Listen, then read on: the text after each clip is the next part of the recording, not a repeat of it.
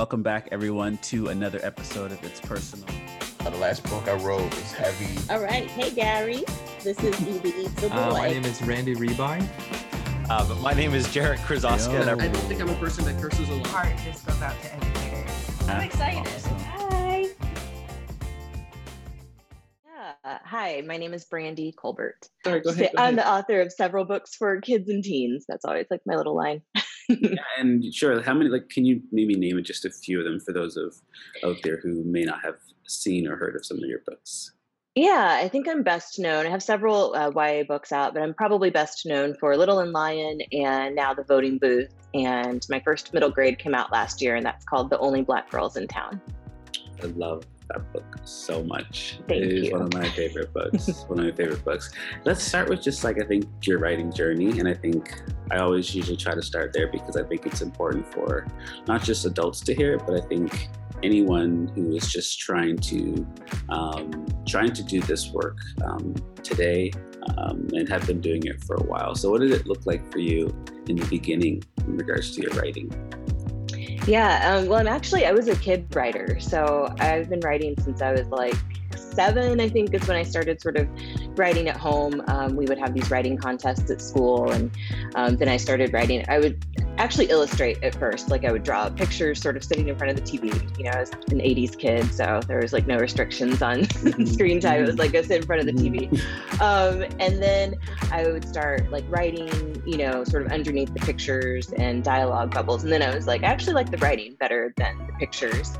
Um, so that just kind of continued. And I have like stacks and stacks of notebooks from when I was a kid. And they were basically like all ripoffs of like, you know, Judy Blume and um, anyone else I was reading back then. And I had all Uh-huh. these like meticulous like series planned out. So I had like seven or eight books. I mean, I was like real serious about it as a kid. um, and then I kind of lost that, you know, when I got to college. Um, I didn't know you could like go to school for creative writing. Like it just wasn't something that would have flown in my house, I don't think. Um, so I was like, well, you know, I'd studied some journalism in high school. So I was like, I really liked doing that. Um, so then I can write and, you know, also talk to people and, and just sort of like get a degree in that. So it's not creative writing. Um, so I got a degree in journalism and I was still writing like a little bit, but not a lot. And then when I was about, you know, 25, I was like, you know, I still had this dream of being published, but I hadn't really finished anything, um, you know, as an adult. And so I did NaNoWriMo, the National Novel Writing Month. Um, it's like the only time I've ever done it. Uh, it was like 15 years ago. And um, I finished a book. And so from there, you know, I took one writing class, and that was just sort of also for motivation. Um, but from there, I just did, I didn't know anybody who was a writer. I didn't, you know, the internet was like around, of course, but it wasn't really, it was like 2005, 2006. So it wasn't really like what it is today. Like a lot of literary agents were still requesting you to send things through the mail. And so I just did all my research and started querying agents. And um, I wrote four books uh, before I got an agent. And that fourth book was my first published book called Point. And um, yeah, I just kind of went off from there and I still have the same agent. So it took me, you know, four Wow. years of querying and lots of query letters, but I ended up I with it. the right agent. Yeah. I love it. I love it. And I think one of my questions is, and I think I've asked this question before because it, a lot of creative people and writers um, often go through the same situation. You mentioned that um, it wouldn't have flown in your family. Um, can we just go back there just for like a second? Um, what was that like, that process? And I'm assuming you did have support. Like, I know there was support um, through your journey. Um, but what was it like going through that journey where knowing that it's going to be a little bit tricky navigating an idea of how you feel about something, um, but other people, family members, friends may not really truly understand that? Yeah, I think it was kind of a weird thing because, you know, um, I grew up in the Midwest. I grew up in Springfield, Missouri. So that's like part of the Ozarks. Um, so it's down in the southwest corner of the state. Um, you know, we didn't really have, we had like two bookstores for a while when Borders was open, and now I think there's like just a Barnes and Noble there. There may be an independent store there, but you know, books were well. Actually, that's not true. There were like the mall bookstores at the time. So, like in the 80s and 90s, we had like Walden Books and B Dalton, and we'd go to those. But eventually, you know, those kind of closed, and it just wasn't really an arts heavy town. Um, so I never met an author. I didn't think it was like a viable career. And so I think that my parents probably also sort of had that view. You know, they came from um, the South, from rural Arkansas, is where they grew up. And so definitely, you know, there were no people who were making a living in the arts coming down there to talk to kids or people. Mm-hmm. Um, so it just didn't seem like a viable career. And I think they would have been like, like they were always very supportive like you know bought me books or very supportive of you know um, me spending my allowance on books like they were all about that you know helping me buy notebooks and pens to write back in the day but i just think that it didn't seem like something that someone could actually make a career out of so they were more concerned with me being able to have a life where i could support myself instead of like go try this career where a lot of people fail it's so it's so true, and I hear that story so much, and I love. I, don't want to say I, I love hearing the story because I think that oftentimes we, as a society, just look at specific jobs as like you know like those are the jobs that are secure um, and you know what they are and parents and student other friends they all kind of project those ideas on us and i kind of went through the same thing um, can you talk a little bit about just like your schooling as well? Um, because you said you always have been writing and putting books together and drawing. Um, was there influences there through other teachers that have influenced you to do those things? You know, no, I always feel so sad when, you know, people talk about like they had that one teacher, um, you know, like someone I'm sure is going to be like, Mr. Gray was like amazing. And, yeah, mm. I couldn't have done this without him. I didn't have that experience. You know, I had, I grew up in a really white town, um, and I don't know if some of that contributed to it. Like, I don't want to say that there were definitely like that there were necessarily lower expectations for me because I always got really good grades. I was always one of the best, you know, students in the class. So I think my teachers expected a lot out of me. But again, it's like sort of the area where I grew up and maybe the time period that I grew up in and maybe also being one of the very few black students in my schools um, i just didn't feel like i really got that encouragement um, mm-hmm. i would say like my second grade teacher which is when i first started sort of discovering my love of writing like she's the person that i do remember being probably the most supportive out of me like my entire schooling but wow. you know I, I did kind of feel like i was on my own for a lot of it um, which is a little bit sad when you think about mm-hmm. that now mm-hmm. But it is, I think it is cool that like second grade, like I don't, I think sometimes people don't necessarily even remember their second grade teacher. So like for it to be your second grade teacher, um, I think that's really cool.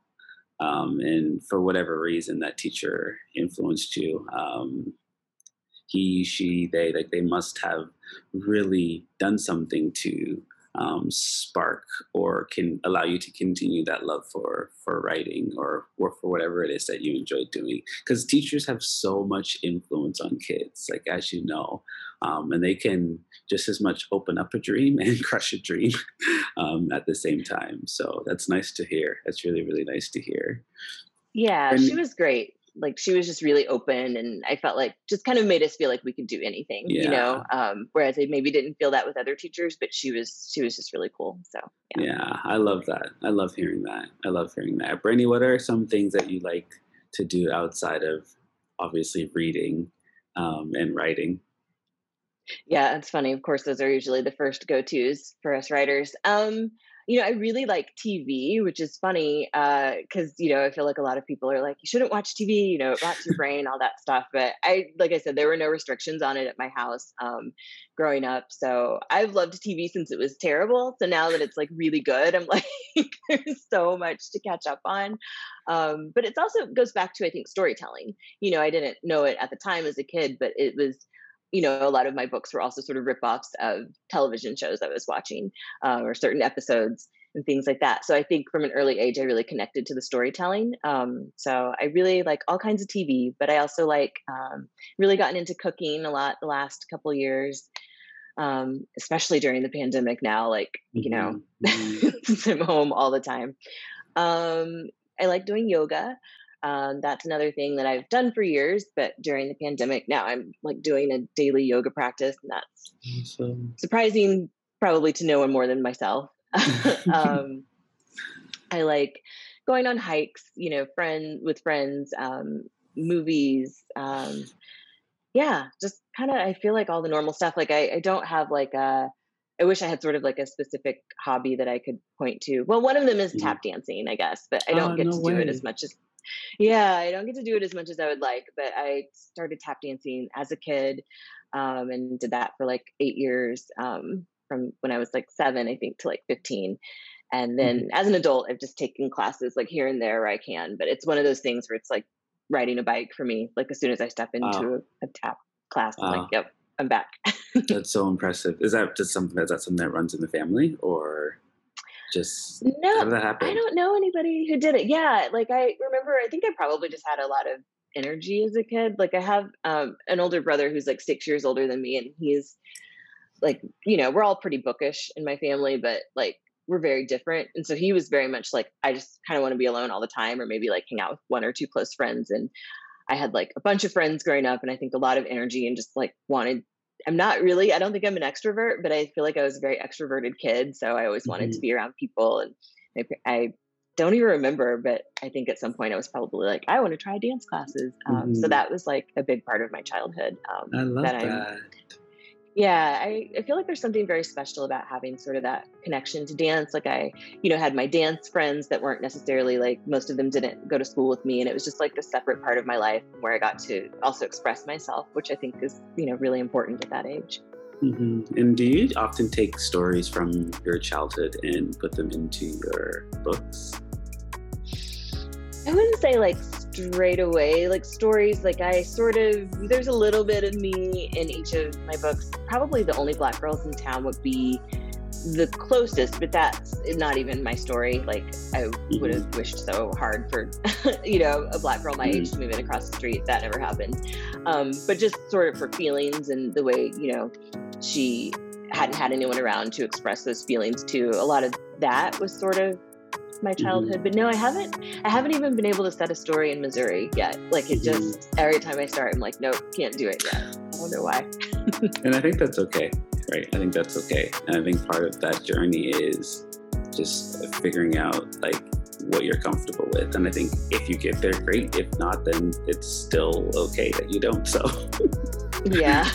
yeah, yeah, yeah. Can we talk a little bit about family and what did that look like for you growing up in your household? You said you have one sibling. Yeah, so I had well now I have four. So um it was um just me and my dad and mom and brother for several years and then my parents got divorced when I was 12 and that was like pretty devastating to me because I didn't see it coming. Like there wasn't any fighting and we're just like a really quiet, you know, family. Um so I think my older brother, like I said, he's 6 years older than me. So he was 18. So and he was just about out of the house when that happened. Like he Mhm. left pretty much when that happened um for college. Um, so he saw it coming. I did not. Um, so that, you know, pretty much like rocked my world in a way that I wasn't expecting. Um, and then my dad got remarried and he had um, three more boys. so I have four brothers. Um, and I'm just really far apart in age from all of them. So I don't really feel like, you know, there's like 16 and 18 years between me and my younger brothers. And then there's six years between me and my older brother. So in a weird way, I always kind of felt like I was an only child, which I think is really strange to have so many siblings and feel that way. But that's kind of how I felt growing up. Yeah, yeah, and I think as a kid, like you don't. It's like you said, even with like the second grade teacher, like there's so much that you only remember, right? And you often don't notice things until you get older, and you're like, oh, now I kind of like now that you talk about it or now that you say it, I can like name it or I can picture it or I like understand it a little bit more. Um, you mentioned also that your school, you were one of the only black kids, and oftentimes that's the case, unfortunately. Um, what did do you remember what that felt like, whether it was in the elementary, um, middle school, or high school? Like, how did that feel? Um, and what were some of the um, I don't want to say negatives or positives. Let's just keep it like what, what what did that feel like for you as you were kind of navigating that? Yeah, I mean, it was definitely it was a struggle you know i um my family moved across town um sort of you know they were sort of like the side of town where the black people lived and the side of it wasn't totally segregated but like kind of you know um and then the side of town where the more white people lived and so my parents moved us over to what would be considered the white side of town um in second grade and you know, I remember walking into my new second grade cl- classroom and just looking around and, and being like, oh my God, like everyone in here is white. Like, I feel like, I don't know if my parents told me, like, I guess they sort of like told me on some level, but I was seven years old. So I didn't maybe mm-hmm. understand what that was going to look like. Um, but, you know, I had a lot of friends. I always felt like, like, I don't know if popular is the right word, but you know, I always felt like I was in that crowd, like I was very involved in school. Um, I, if there was, and you know, there were definitely a lot of ignorant comments and and racism, and I didn't necessarily know how to respond to a lot of that at the time. Um, but I definitely like when I could, I stood up for myself. Um, so, you know, it, it was a struggle in some ways, but it was also you know, not to be cliched, but I do feel like it made me like a stronger person and I can walk into pretty much any situation and just be like, okay, I've experienced this because, you know, I probably experienced it as a kid, you know. Mm-hmm. Um, but I don't know, you know, looking back, it, it's, I'm sure it affected me in ways that I still am not aware of. Um, but I think those of us who were there, there's probably like a handful of black kids, you know, that I sort of knew growing up. Um, I would say that, you know, we all just did the best we could to get by. Um, I've mm-hmm. talked to some of them, like we had our 20th high school reunion a few years ago now. Um, and we were, I was talking to some of my other black classmates and it was funny because one of them, um, he's biracial and then he came out as gay after like many years after we graduated, but he's like super happy, married to a man. They've got three amazing kids. Um, but I was talking to him and I was like, you know, what was it like for you? And he's like, well, actually, it wasn't probably the same for me as it was for you because he actually was raised by the more by the white side of his family. Mm. And he was more concerned about like nobody finding out that he was gay. So it was like funny because we all, I'm sure, had very different experiences, even within like that small group there. Mm-hmm. Wow.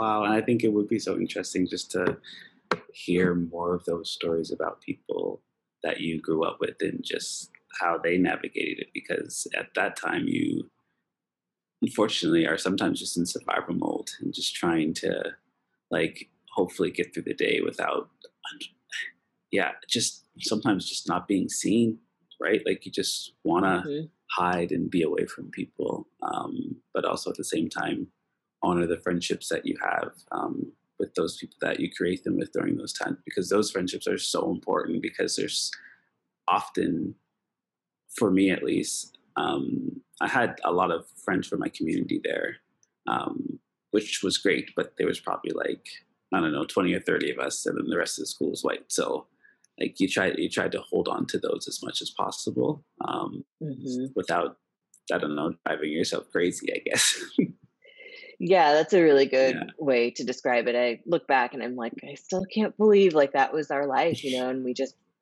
like dealt with it. 100%. And also it was like, you know, the 80s and the 90s. And so there was a lot less sensitivity around, you know, any of like identity stuff, like anything like that. So exactly. Yeah. So you're not like, you're, for one, you're not being taught it. No one's really asking you to share. No one's teaching other people how to be curious about other people and ask respectful questions and like all of those things are not even on the table so no one's getting the work and everyone's just kind of like on their own limb of find, trying to figure out how to get to know other people um, which is yeah as you know can be very difficult for yeah. one of the only black kids um, in the school totally totally Definitely. so Brittany, i just have a few more questions for you um, and I want to go back to your um, love for TV. What are some things you love to watch on TV, whether it's a movie or a show? Oh gosh, so I have like such like high low tastes like um, you know, so I love a good drama. Um, like pretty much any you know black drama that comes out, I will at least check out. But some of my favorites, um, or like comedy drama, dramedy, I guess you would call it. Like I love Atlanta, which I don't know if we'll ever be getting another season of it, but those 1st mm. two or three were gold. Um, I love Insecure. Um, what else do I love? You know, two of my favorite shows ever are like Breaking Bad and Better Call Saul, which surprises me because um, I had to really try to get into Breaking Bad very hard. Um, and then once I got in, it was like all in. Um, I love one of my favorite shows ever is the show Felicity, like that show with Keri Russell where she's in college and it's just like very quiet and everybody just kind of mm. whispers mm. the whole time and like uh-huh, it's just so much uh-huh. angst. Um, and then another one would be like Daria, uh, that cartoon um, from like the 90s um, that I love. There's so much I love. And then I also love really trashy like reality shows. Like I love the Real Housewives franchise is awesome. like awesome. I'm like a Real Housewives historian. Um I yeah, I I love it because I think, you know, a lot of people will say, oh, I can't watch that. Like it's just a bunch of women yelling at each other. And like, yeah, hundred percent true in some cases. But it's also really, you know, as much as it's not scripted, but it's like produced, you know, so they'll say like, you two need to go to this go hang out today and film and talk about this one topic. But as much mm-hmm. as it's like produced that way, like it's still real humans and real emotions. And I just like love that insight into all these like different women. And some of them are really terrible and, you know, but a lot of them are just really funny. And I, I just really enjoy it, um, especially mm-hmm. during like quarantine. It's been kind of great to just have that sort of energy, like, uh-huh, you know, because uh-huh. you can't be around people. So they're like going on all these fantastic trips and just, it just feels like a different world, even though you know they're just real people. Um, mm-hmm. I, I really, I love Housewives. I love that. You know, it's so funny because my wife is probably going to kill me, but she loves the show as well and she's oh, always like don't tell anyone that i like it. I was like it's fine like whatever it's just another show like there's other tv shows that are probably a lot worse so.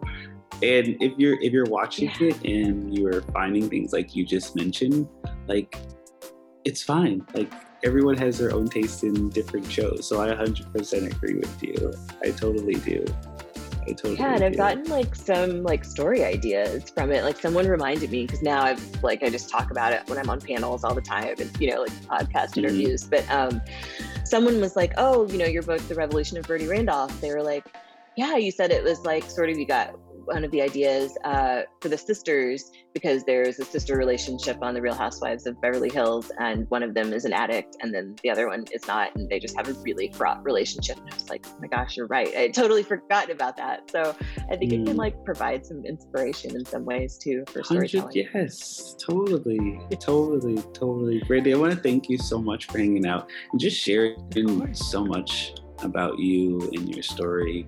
Um, where can people find you online? Yeah, thanks so much for having me. Um, I'm just pretty simple. It's brandycolbert.com, and then I'm on Twitter and Instagram at brandycolbert. So. awesome. And I guess I always ask as well, like, is there anything we can look forward to this year um, for you in regards to the writing? Yeah, yeah. I realized um, last night I did an event with a friend and I forgot I have a couple paperbacks coming out this year. So um, the paperback for uh, The Only Black Girls in Town and The Voting Booth will be out this year. And then I have uh, my first nonfiction book. Um, it's about the Tulsa Race Massacre of 1921. That will be out um, on October 5th from Balzer and Bray. Wow, that is so. I mean, I'm so excited for you. I'm so excited Thank for you. you. Oh, yeah, I think it's going to be awesome. And again, I just love